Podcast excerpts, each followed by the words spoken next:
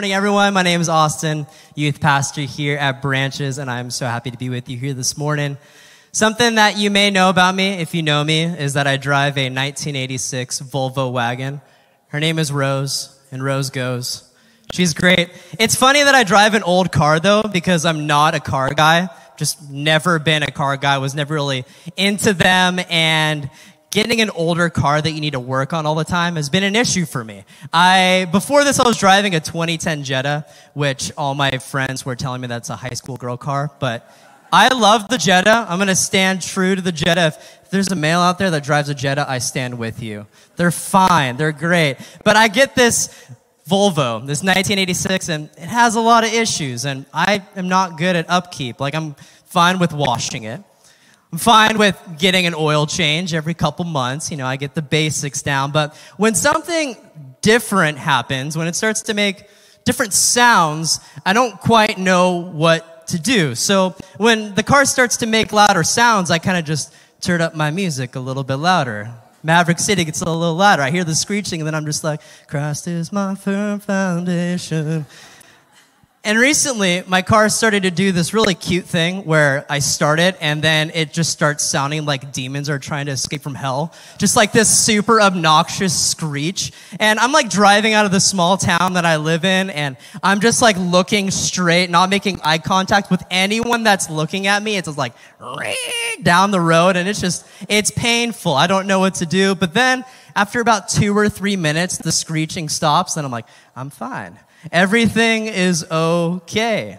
I don't need to go to the mechanic. Just three minutes needs to go by and we're in the clear. But here's the thing when my car is in park, it's fine.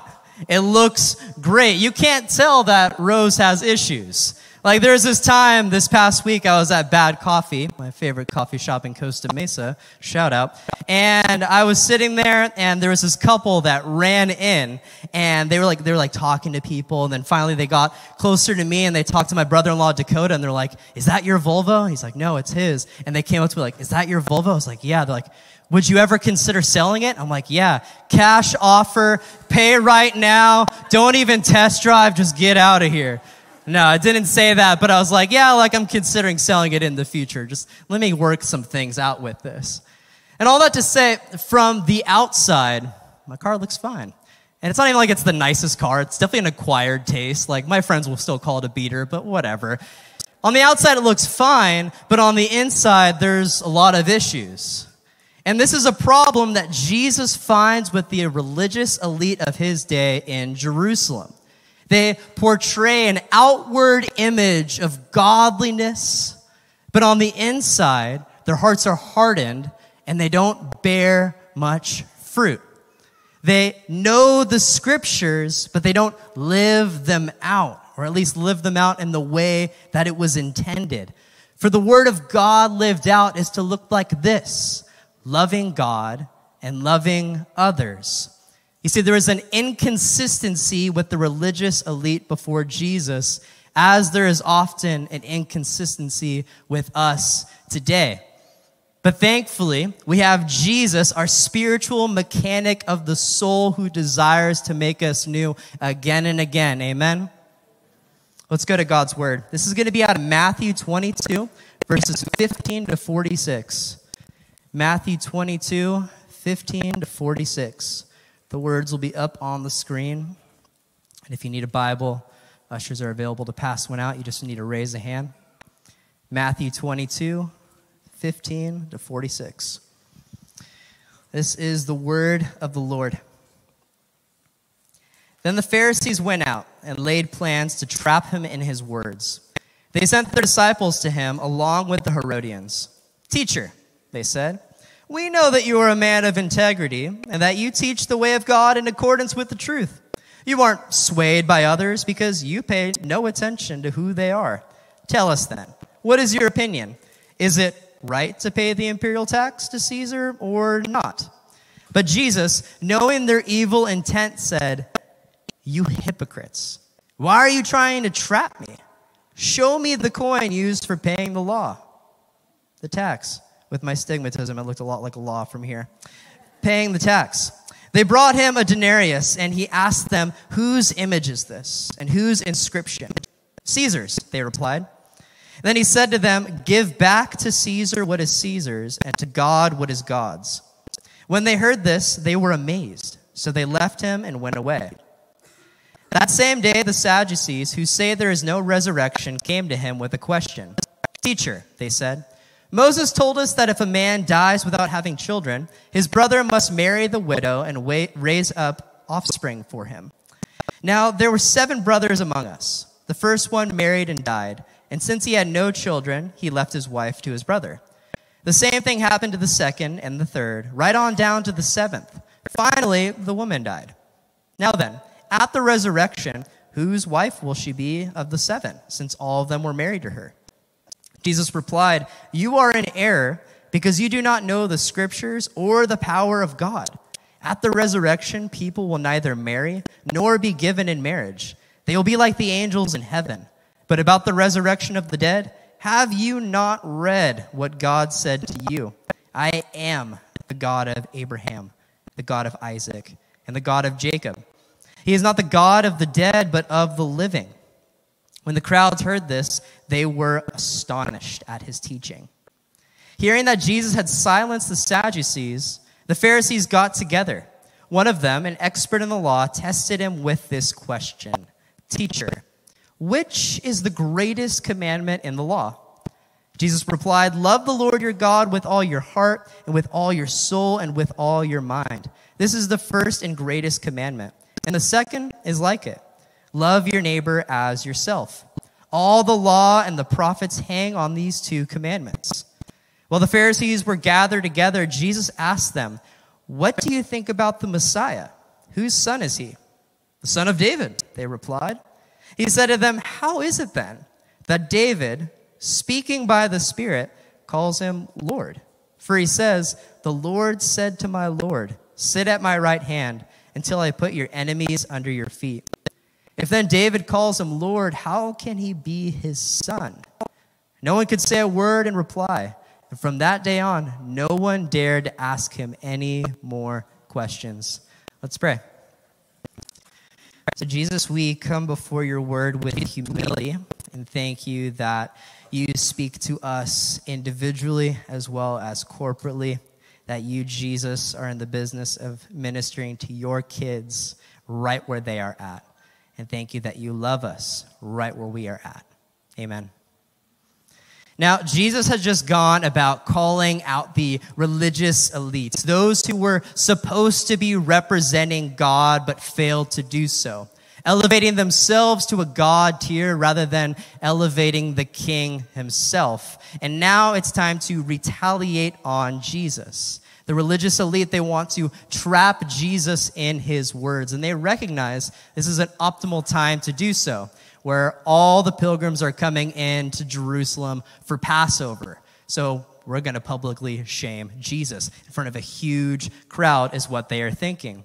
And this is a mixed bunch, this malicious crew. We have the Pharisees, who are the devout Jews the Herodians, who are followers of Herod the Great, and the Sadducees, those who are wealthy, political, and anti spiritual. They're all coming together to take down this Jesus of Nazareth. And they believed if we are to trip him up, we can get rid of this threat to our reign and have him get taken down by the Romans. And so, as the saying goes, my enemy's enemy is my friend. It was everybody against Jesus.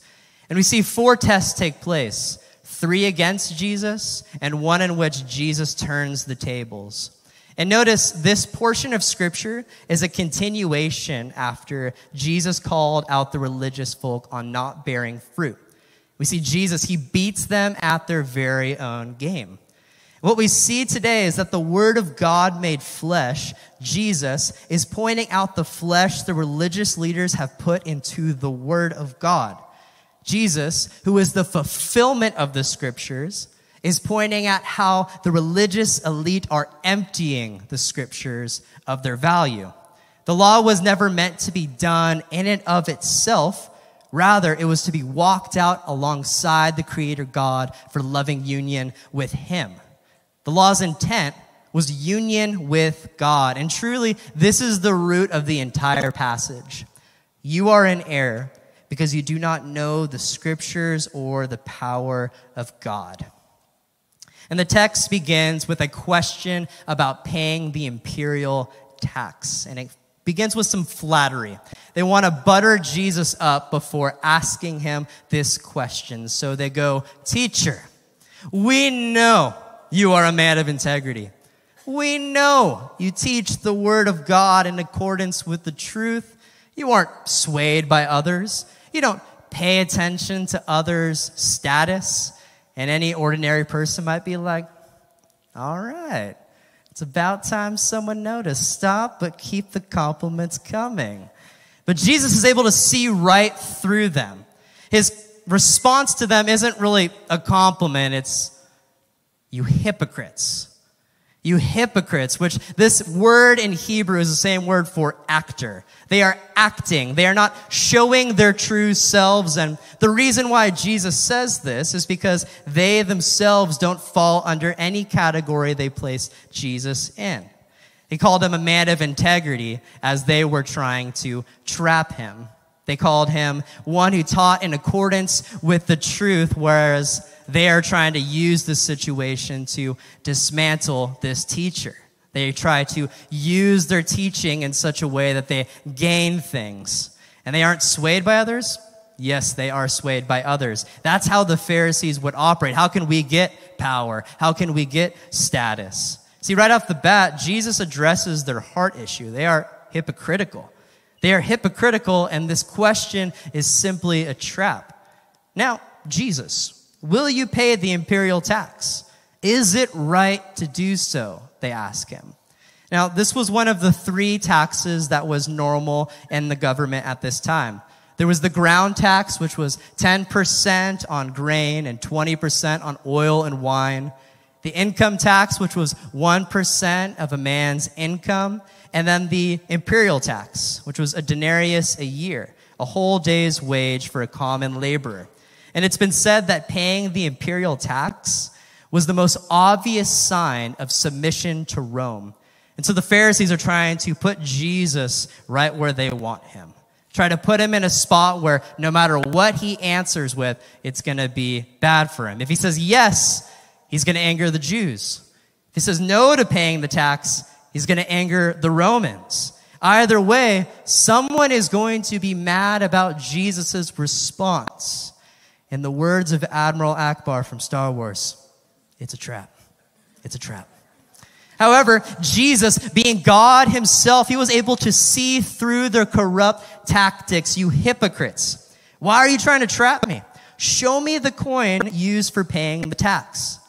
And once they brought him the coin, he asked them, Whose image is on this? And whose inscription? And once they said Caesar's, he said, Give to Caesar what is Caesar's, and give to God what is God's. What is Jesus getting at here? Jesus answered their question by demonstrating that you can serve the government in a way that is serving and honoring to God as it doesn't compromise with your faith. Similar to the words of Paul on his use of freedom. I have become all things to all people so that by all possible means I might save some.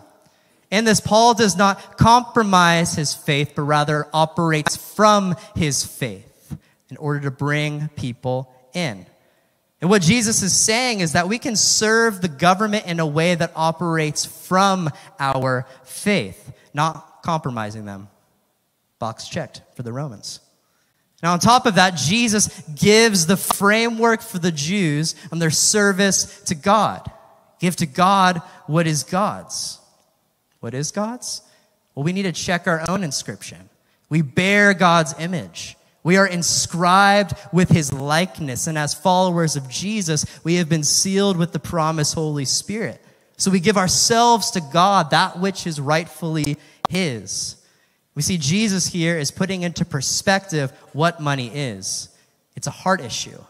It's an easy idol which is why Jesus gives us the clarity you cannot serve two masters. You cannot serve both God and money. See, Jesus here addresses a hard issue that transcends Jerusalem's current situation.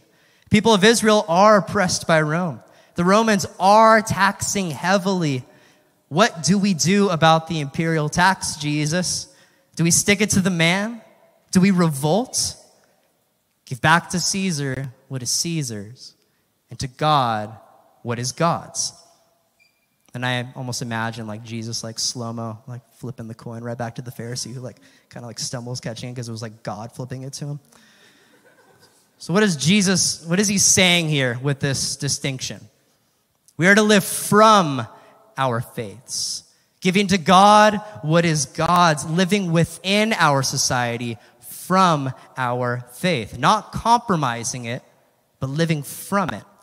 And doing so in a way that welcomes others in, not rebellious or repulsive, but walking as a person of love, taking after our Rabbi Jesus. Now, the next portion is wild. The Sadducees asked Jesus about marriage at the resurrection. It almost sounds like one of those weird math word problems that I remember from elementary school. Why do the Sadducees pose such a strange question?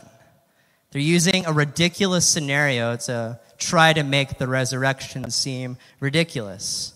And reason being, the Sadducees did not believe in the resurrection, which is why they are sad, you see.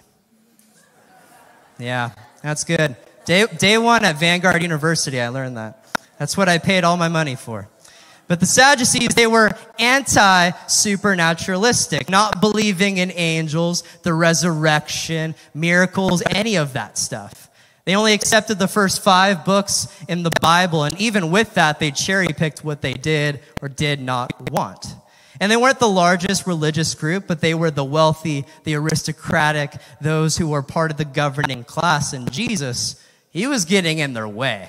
So they were trying to get rid of him. They were trying to trap him by posing a hypothetical question. Woman is widowed seven times. Who will be her husband in the resurrection? And Jesus, knowing well the measures they are taking, used this question to point out the flaw in the religiosity as a whole. You are in error because you do not know the scriptures or the power of God. Jesus here is declaring that it is possible to have Bible knowledge, but not fundamentally know the Bible. To know about God, but to not know God. But when you get to know God, you understand that He is powerful and so much bigger than any box you try to construct to fit Him within. Jesus replies with given the reality of the resurrection. People will neither marry nor be given in marriage. They will be like the angels in heaven. Not saying they will be angels, but they will be like them. Angels aren't married and they don't procreate. They just kind of like vibe and praise God forever. Like holy, holy, holy, all day, all night. And Jesus is saying the Sadducees, they don't understand the point of marriage. Marriage points to the unity of God and his bride, that being the church, as well as the intent to be fruitful and multiply, which we will no longer need, as no one will have an expiration date. It's all of eternity. And where Jesus lands the plane is with describing what we see about the resurrection in the first five books of the Bible. Jesus hits the religious rulers with the good old, Have you not read what God said to you? That's always so good. When Jesus asks Bible experts, Have you not read the Bible? That's rich content. Jesus quotes Exodus 3 6. I am the God of Abraham, the God of Isaac, and the God of Jacob. Then Jesus declares, He is not the God of the dead, but of the living. Grammar Lesson 101 by Rabbi Jesus. If there was no resurrection, God would have said, I was the God of Abraham. I was the God of Isaac. I was the God of Jacob. But that's not the case. I am. Present tense. He's not the God of the dead, but of the living. So, thoughts, Sadducees? Verse 33 When the crowds heard this, they were astonished at his teaching. And we see the Sadducees were silenced. Now, what do we do with these words from Jesus to the Sadducees? You are in error because you do not know the scriptures or the power of God. You see, for us, we need to come before the word of God with humility as a student, with a desire to grow in awe and a wonder of God. And that's the reason why there can be dry Christianity. People lose their wonder. They dry up. They're like a fish out of water. So what do we do? We go to the living water again and again and again. Pray that we would never lose our wonder. Pray that we would be in absolute awe of the glory of God, that we would understand why the angels are singing night and day. Holy, holy, holy is the Lord God Almighty, who was and is and is to come.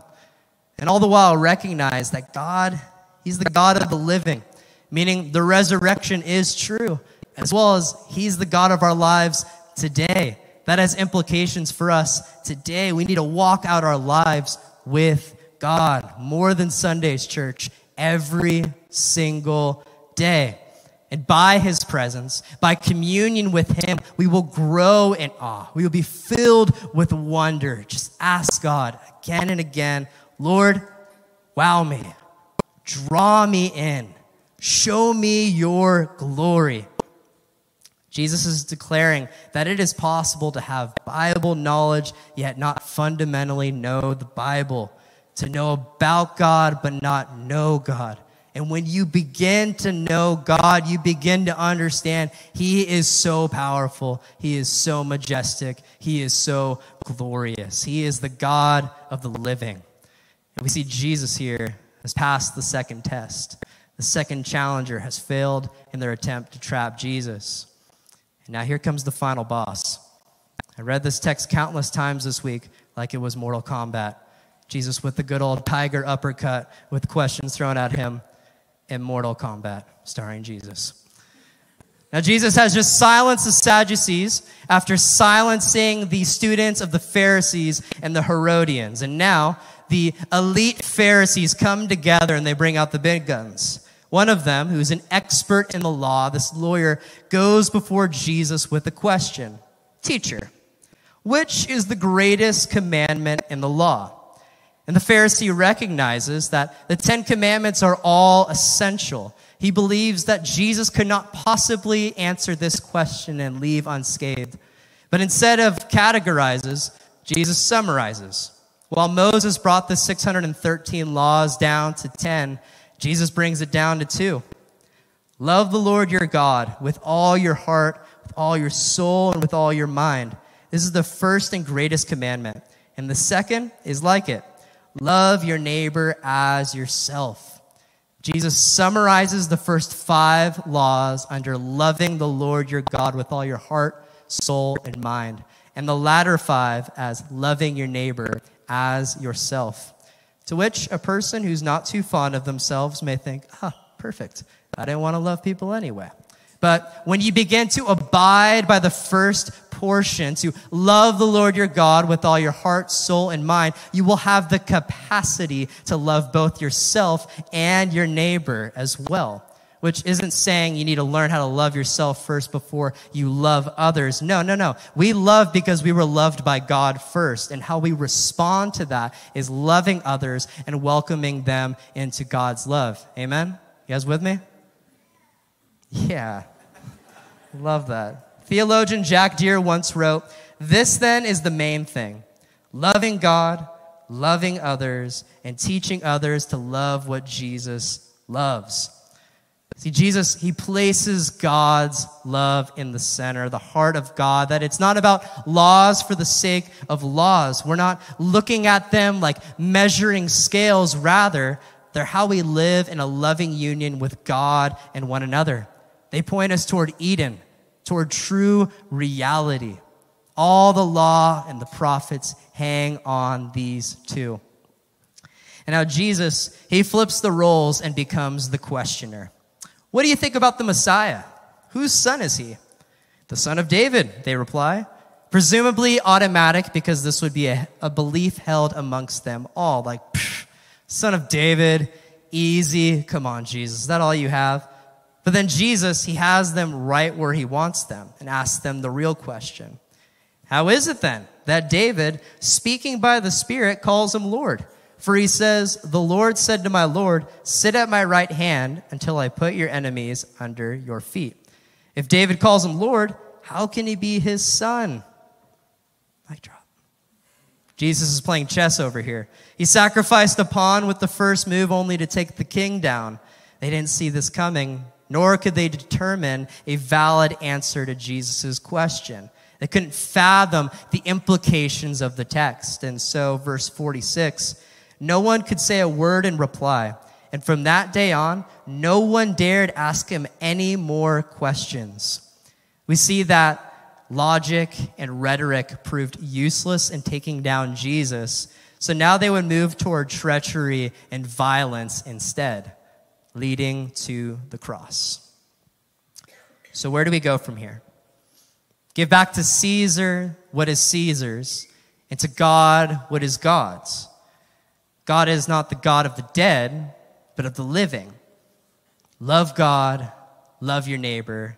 All the law and the prophets hang on these two commands. Jesus is the Messiah, the Lord Himself who comes to redeem. All these things boil down to life with God. We give our whole hearts to God as we bear his image and we honor him as we live from our faith in the culture that we live in.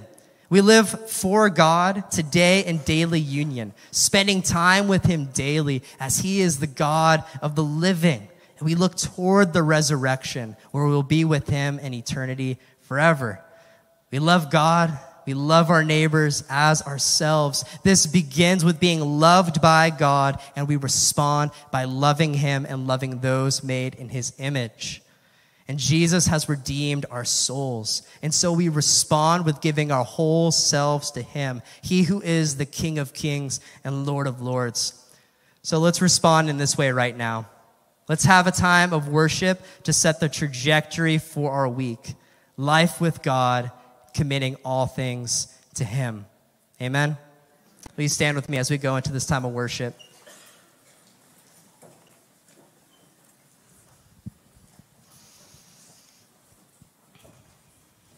So, Jesus, there's only one way to respond to the radical grace that you have shown us, and that is awe and wonder and worship giving you praise and adoration, speaking out, singing out, declaring out the truths of your nature. Jesus, you are glorious. You are majestic and wonderful and so worthy to be praised. May we respond in this time of worship with that heart posture. May we praise you for the loving union that you welcome us into. Jesus, from the grace that we receive from you, that which we could not earn. Thank you, Jesus.